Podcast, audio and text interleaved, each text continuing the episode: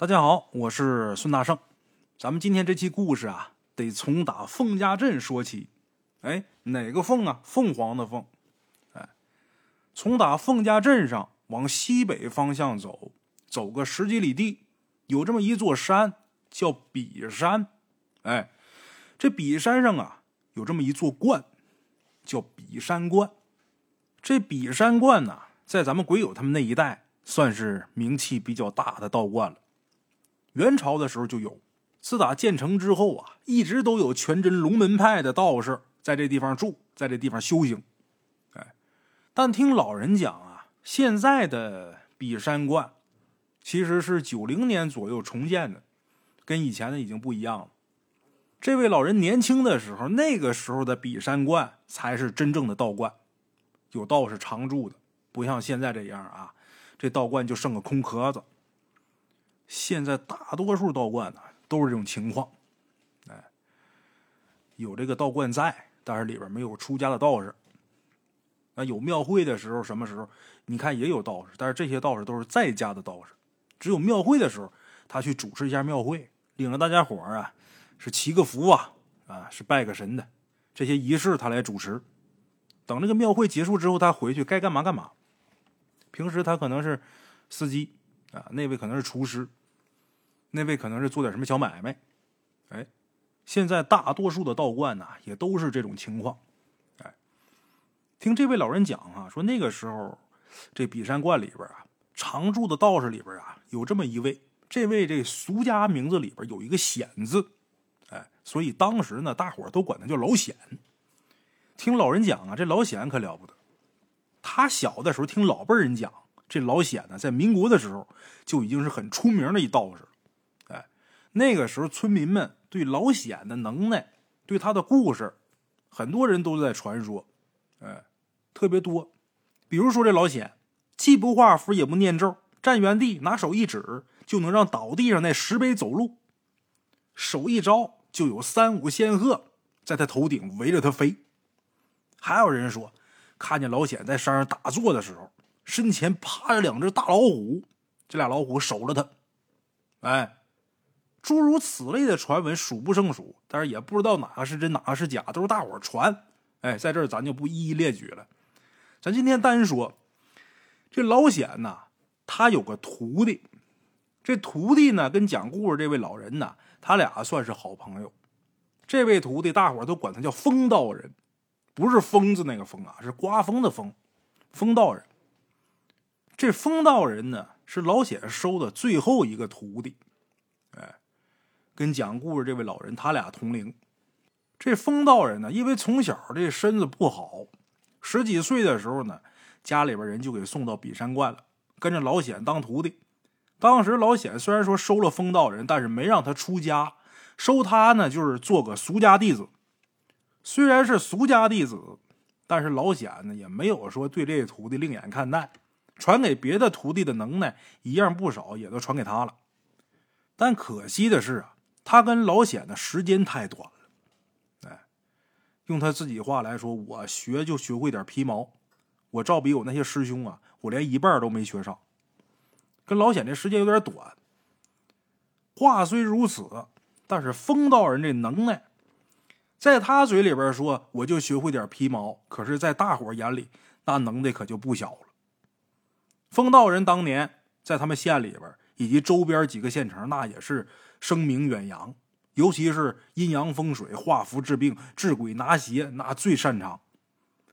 在他眼里边，我这就会点皮毛，我那些师兄比我能耐大了去了，那我师傅更别提了。哎，在他嘴里边这点皮毛，在常人眼里，那就了不得了。别人也都说你就是谦虚，你这么大能耐，嗨，你就是谦虚。这风道人说呀，我真不是谦虚，我会这两下子。就是皮毛中的皮毛，因为我师傅活着的时候，我跟我师兄，我俩能穿墙缩地。虽然说咱俩不能像我师傅那么，虽然说我俩不能像我师傅那样随心所欲吧，但是也能用一下，念个咒特别灵。但是自打我师傅去世之后，也不知道怎么回事就这法术就失灵了。他老人家活着的时候，这法术用就好使，他一去世就就不行了。这个。大伙儿一听他说这个穿墙缩地，好家伙，你给讲讲什么叫穿墙缩地呀？这风道人说呀，穿墙就是穿墙术。这穿墙术不是说从打墙体上直接就穿过去，得找缝得找缝过。我跟我师兄俩，咱俩念了咒之后，巴掌那么宽的墙缝能过去。那我师傅了不得了，有缝就能过，即便那缝啊就跟头发丝一样，我师傅只要心念一动就能穿过去。这是穿墙术，穿墙缩地嘛，还有个缩地术。这风道人说，这缩地术啊，他只在练习的时候体验过一次，因为他师傅有言在先，这个术数不到性命攸关或者不在远离人烟的环境，绝对不可以随意施展。所以风道人一直没用过这个术。后来他师傅去世之后呢，他跟他师兄俩人呢，曾经也是深入深山老林，在那住了一个多月，特意试一下这个缩地术，但是最终还是没成功。哎。据风道人说啊，除了这个穿墙缩地这俩法术之外，他跟他师哥以前学的很多厉害的法术都大不如以前，有的直接就不能用，有的呢功效大减。反正是他师傅这一走，这俩人之前所学的那些本事里边有一大半都跟着他师傅去了，都让他师傅带走了。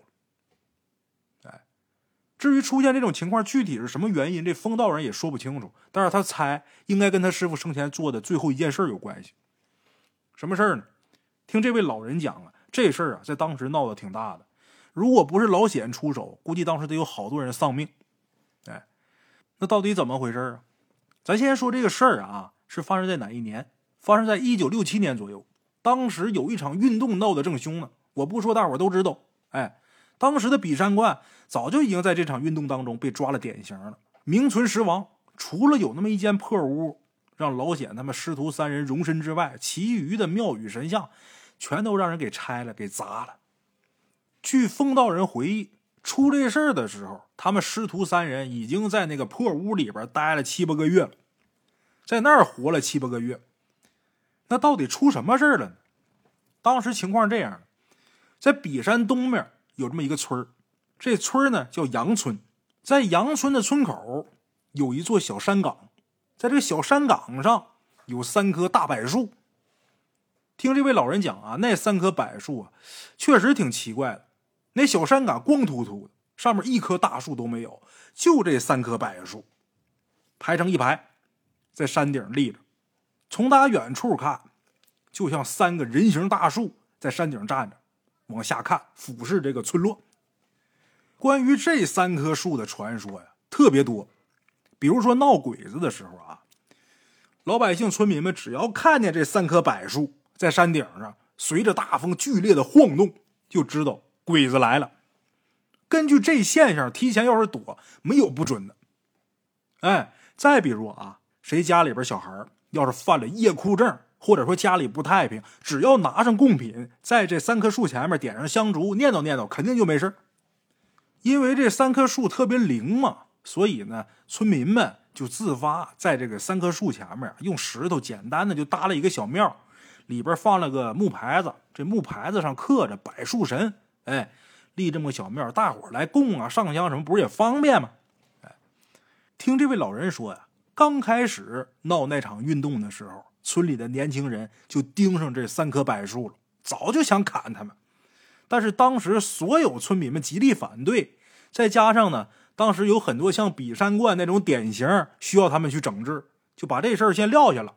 有那么些道观什么，我先治他们。哎，这树的事儿先放一放，因为要砍这树的时候，大伙都反对，有点麻烦，先弄别的。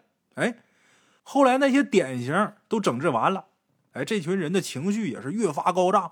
就开始对之前那些漏网之鱼下手了。这三棵树，他们惦记很长时间了，也在这些漏网之鱼当中，说啥就要砍这树。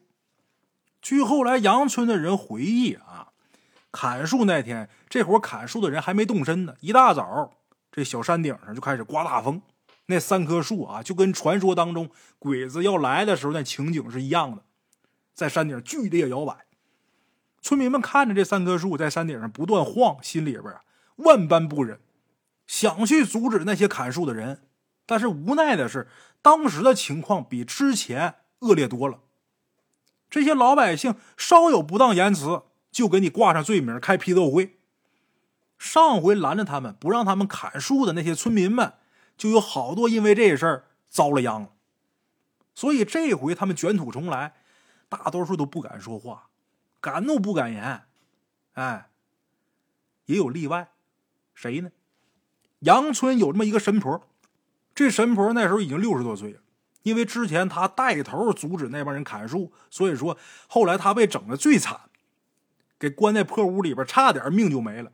放回家之后，在炕上躺了两个多月，没缓过来，一直那么病病歪歪。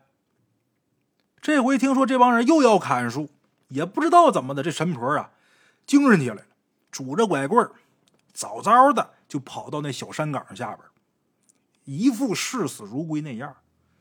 当时神婆的这一家人，他家人谁也拦不了他。从家里边出来的时候，老太太啊，攥着一把剪子。今天谁拦我去，我就攮谁，谁也拦不住。家人又怕他出意外，所以当时都在场。哎，等这帮砍树的浩浩荡荡的走到这小山岗下边的时候，看见这神婆来这拦着，又要绑这神婆，接着关牛棚。但是呢，还没等他们动手呢，这神婆先张嘴了：“孩儿啊，我老太太都这把岁数，我活不了几天了。这回我来不是拦着你们砍树的。”但是有些事儿，我既然知道，我就不能不说。这三棵大柏树啊，可不比庙里那些天仙正神。庙里那些个天仙正神呐，任你们打砸欺辱，他不跟你们计较。但是这三棵树啊，虽然也是以慈悲为怀，但是毕竟修为没到那块儿，他不是天仙正神呐。你们要是动了他们的根基，你们得遭大罪呀！啊，你说你们这小小的岁数。我老婆子不忍心呐，我不忍心眼睁睁看你们遭罪呀，所以说我今天拼了这条老命，我也得劝你们一劝。再说了，你们要破除封建迷信是吧？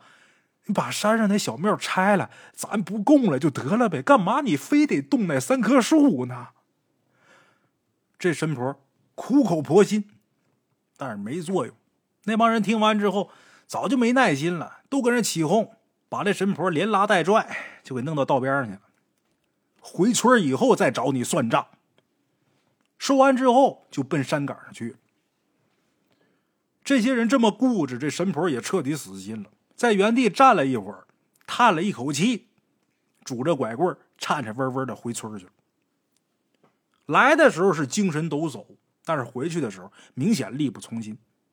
刚走几步，气喘吁吁，家人搀着扶着往前走。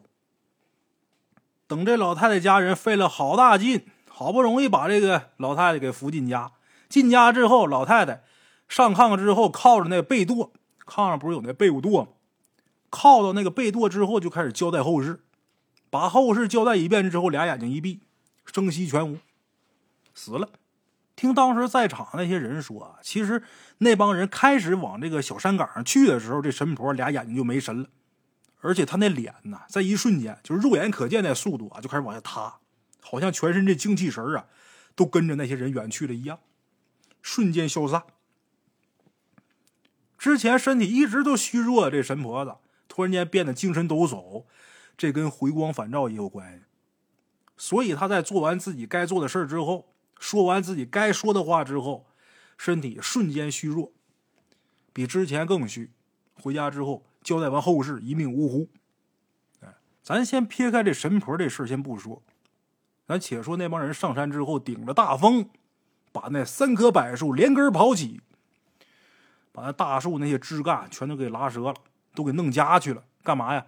留着冬天烧火。你看咱说这个事儿啊，三句两句说完了。但是这些人忙活起来，足足用了一天的时间。等这伙人把这个树干、树枝什么都运家去之后，夜里边八九点钟了。哎，后来这帮人夜里边到底碰见什么，这没人知道，只有他们知道。但是听杨村的这些村民讲，就刨树那天晚上，小山岗附近的几个村子，整整刮了一宿的大风，就特别大的大风。这风多大啊？把院墙都给干倒了。院墙兜风，这风太大了，院墙都给周倒了。就好多树杈，甚至说有一些不结实的树啊，拦腰都给刮断了。就那么大风。紧接着第二天一早，村里人就发现，村子里边还有邻村那些曾经参与砍树的那些年轻人，突然间都疯了，哎，都得疯病了，眼神呆滞，时哭时笑，见人就打，见东西就砸。村里这些房屋啊、羊圈、牛圈、鸡架，让他们给霍霍完了。其中还有几个跳河的，有淹死的，有被救上来的。还有拿脑袋撞墙的，撞的头破血流；还有直接撞死的。因为村里大部分的年轻人都参与砍树了，一来是人数太多，二来是都是正值壮年的小伙子，这会儿又失去神智，那力气特别大，所以这些村民们大伙摁不住，百般无奈之下，几个村的村长在一起商量，把村民们都召集来，商量着干嘛呢？商量着去比山。请观里边的老显，一再嘱咐村民，这事儿可千万别往出传。如果说让镇上那群人知道，那咱这几个村长带头搞封建迷信，不要我们命也得扒我们层皮呀！哎，据这个风道人回忆啊，杨村的人找上比山观的时候，夜里边八九点钟，也赶巧了。那天他们师徒三人呐。刚被拉到县城里边批了五六天，刚弄回来，正收拾房间呢，杨村的人就找来了。等杨村的人来了之后，把目的说完之后，风道人第一个表示不行，干不了啊，爱鸡巴找谁找谁去，直接就要送客。但是老显就他师傅把他给拦住了，一点没犹豫就答应这事儿了，简单收拾了点东西，就跟着杨村的人下山了。哎，他师傅老显自己去的。对于他师傅这做法啊，风道人心里边特别不忿，因为他们师徒三人在这场运动里边没少让这帮人给迫害啊，哎，所以当时风道人理所当然认为这帮人既然不信神佛、不敬鬼神，那么出事了，咱就不应该管他呀，管他们干嘛呀？他们不不信吗？就让他们折腾，就让他们遭罪，死不死谁家孩子，跟我们有什么关系啊？收拾我们的时候都忘了呀，就不应该管。他是这个想法，但是他师兄对他师傅的做法跟他理解的就不一样。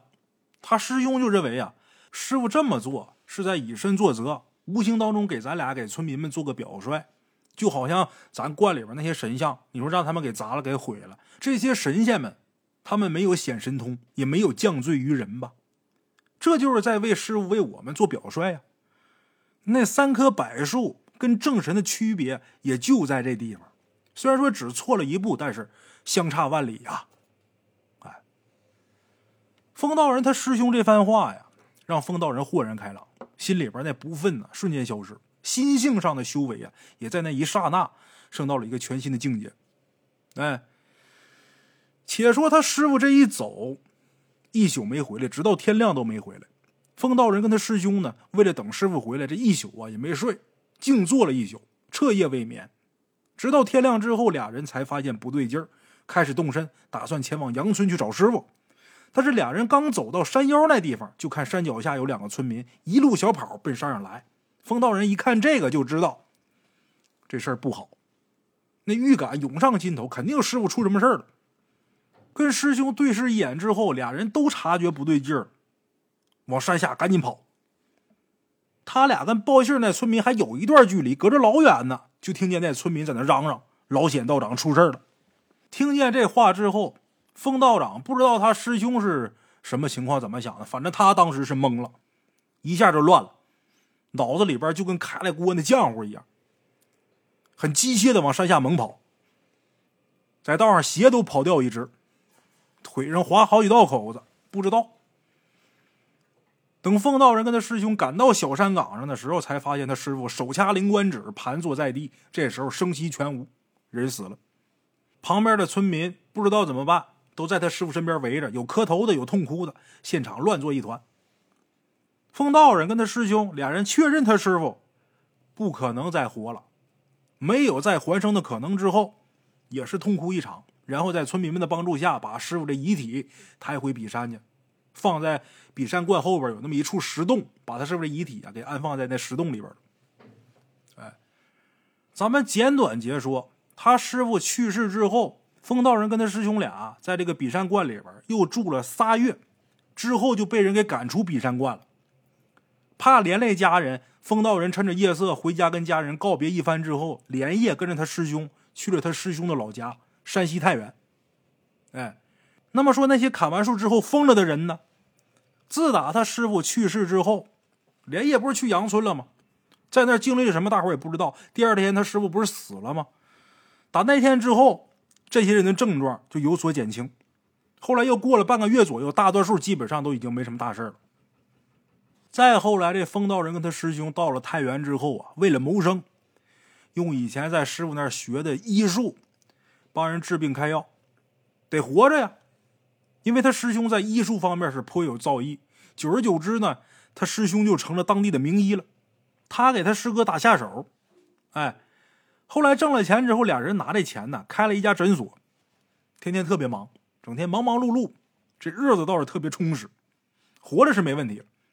这一干就是二十年，哎，在山西一待就二十年。后来这风道人因为自己父母岁数实在太大了，告别师兄，回到老家，一边照顾父母，一边干阴阳先生。他医术方面不行，不敌他师哥，但是阴阳风水方面他弄挺好。回来之后干阴阳先生，而且这时候那场运动早就已经过去了，哎。再后来到九十年代的时候，大伙这日子也都好了，手里边都有点富裕钱了。比山附近的几个村子，曾经受过老险帮助的村民们，大家伙就开始重建比山观。哎，有钱的出钱，大伙凑；没钱的出力，在比山观给老险专门盖了一间比山道长庙，在里边还塑了像，单独供。这事儿说到这儿就完了。至于说老显死了之后有没有位列仙班？这一点，风道人也说不清楚，因为他师傅死了之后啊，彻底没信了。他跟他师兄俩呀，曾经做法，试图跟他师傅这亡魂沟通，但是没有结果。用风道人的话来说，他师傅如果不是说神魂俱灭，那就肯定去上面；要不然的话，以他师兄的修为，不可能一点关于他师傅的信儿都查不着。哎，那咱话又说回来，不管他师傅有没有位列仙班，在附近村民眼里边。老显道长就是神，不管供奉老显道长管不管用，能不能得着好处，这些人都发自内心把老显当做神明一样去供。哎，你不用这个大罗金仙那个大罗金仙的，在我眼里边不好使，就老显好使。为什么帮我们办事命都不要了？好了哈，我是孙大圣，咱们这期故事啊就到这儿，下期见。